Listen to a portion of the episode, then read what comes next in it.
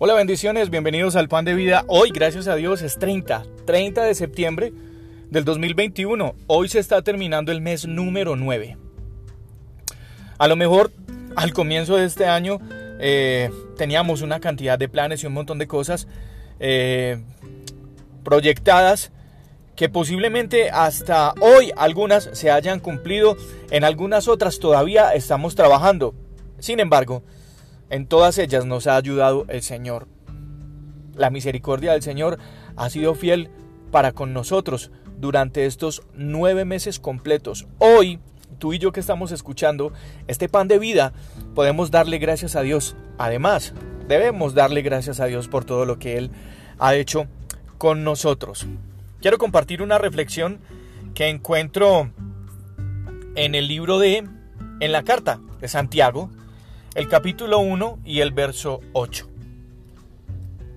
El hombre de doble ánimo es inconstante en todos sus caminos. Y aquí, en estas eh, pocas palabras, en esta sencilla frase, se esconden absolutamente muchos secretos, muchas cosas. Primero, el doble ánimo ese doble ánimo que a veces eh, nos inunda, que a veces se apodera de nosotros. ¿Por qué? Porque todos en muchas ocasiones somos inestables. Muchas situaciones eh, nos llevan en nuestra vida a tomar esa actitud de doble ánimo, esa actitud de hoy querer todo y mañana no querer nada. De levantarnos hoy con ganas de devorarnos el mundo completo, pero a los cinco minutos, por alguna dificultad, ya nos sentimos los más pero más perdedores. Ese doble ánimo afecta supremamente nuestra vida. Ese doble ánimo se lleva por delante metas, se lleva por delante sueños, eh, cancela y anula proyectos eh, en nosotros. Muchas cosas, ese doble ánimo. ¿Sí? Y la otra palabra que menciona acá es la inconstancia, que es producto del doble ánimo. Definitivamente, si nosotros no estabilizamos nuestros deseos, nuestros pensamientos, nuestro sentir, nuestro corazón, si no lo plantamos en un solo sentir, entonces vamos a tener como consecuencia, como fruto del doble, del doble ánimo, la inconstancia. Y es esa inconstancia la que de alguna manera nos lleva a ser víctimas de la frustración. Es esa inconstancia la que nos lleva de alguna manera a sentirnos como Dios definitivamente no nos ha diseñado.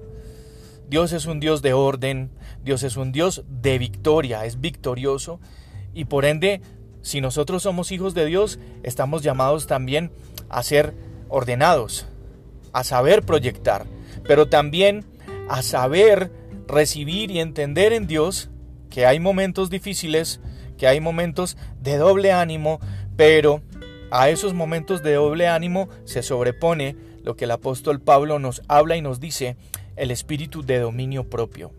Así que, terminando este mes, hoy, y antes de comenzar el mes número 10 de, de este año, es bueno que nosotros mm, nos apropiamos de esta palabra y definitivamente determinemos, determinemos cancelar en nuestra vida, anular en nuestra vida ese sentimiento de doble ánimo, ese sentimiento de no estar firmes, ese sentimiento de no sentirnos conformes, para no sufrir las consecuencias de la inconstancia.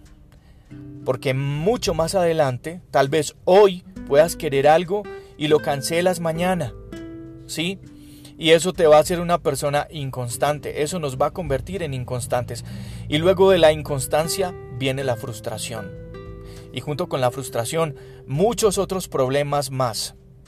Así es que lo que el Señor nos dice hoy en este pan de vida es, dejemos de ser inconstantes para que no vivamos la, eh, la frustración en muchas áreas de nuestra vida y más bien démosle paso al dominio propio a ese dominio propio que nos trae el Señor en su amor y con su espíritu mismo nos trae un dominio propio para que nosotros podamos ir, como dice la palabra del Señor, como diría el salmista, para que nosotros vayamos como la aurora, que va de aumento en aumento hasta que el día es perfecto.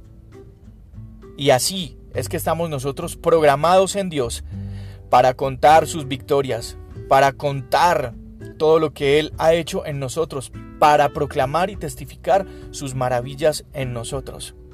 Así es que, mes número 9 que se termina, que se termine con, la, con el doble ánimo, que se termine con la inconstancia y recibimos un mes número 10, ya a punto de terminarse este año.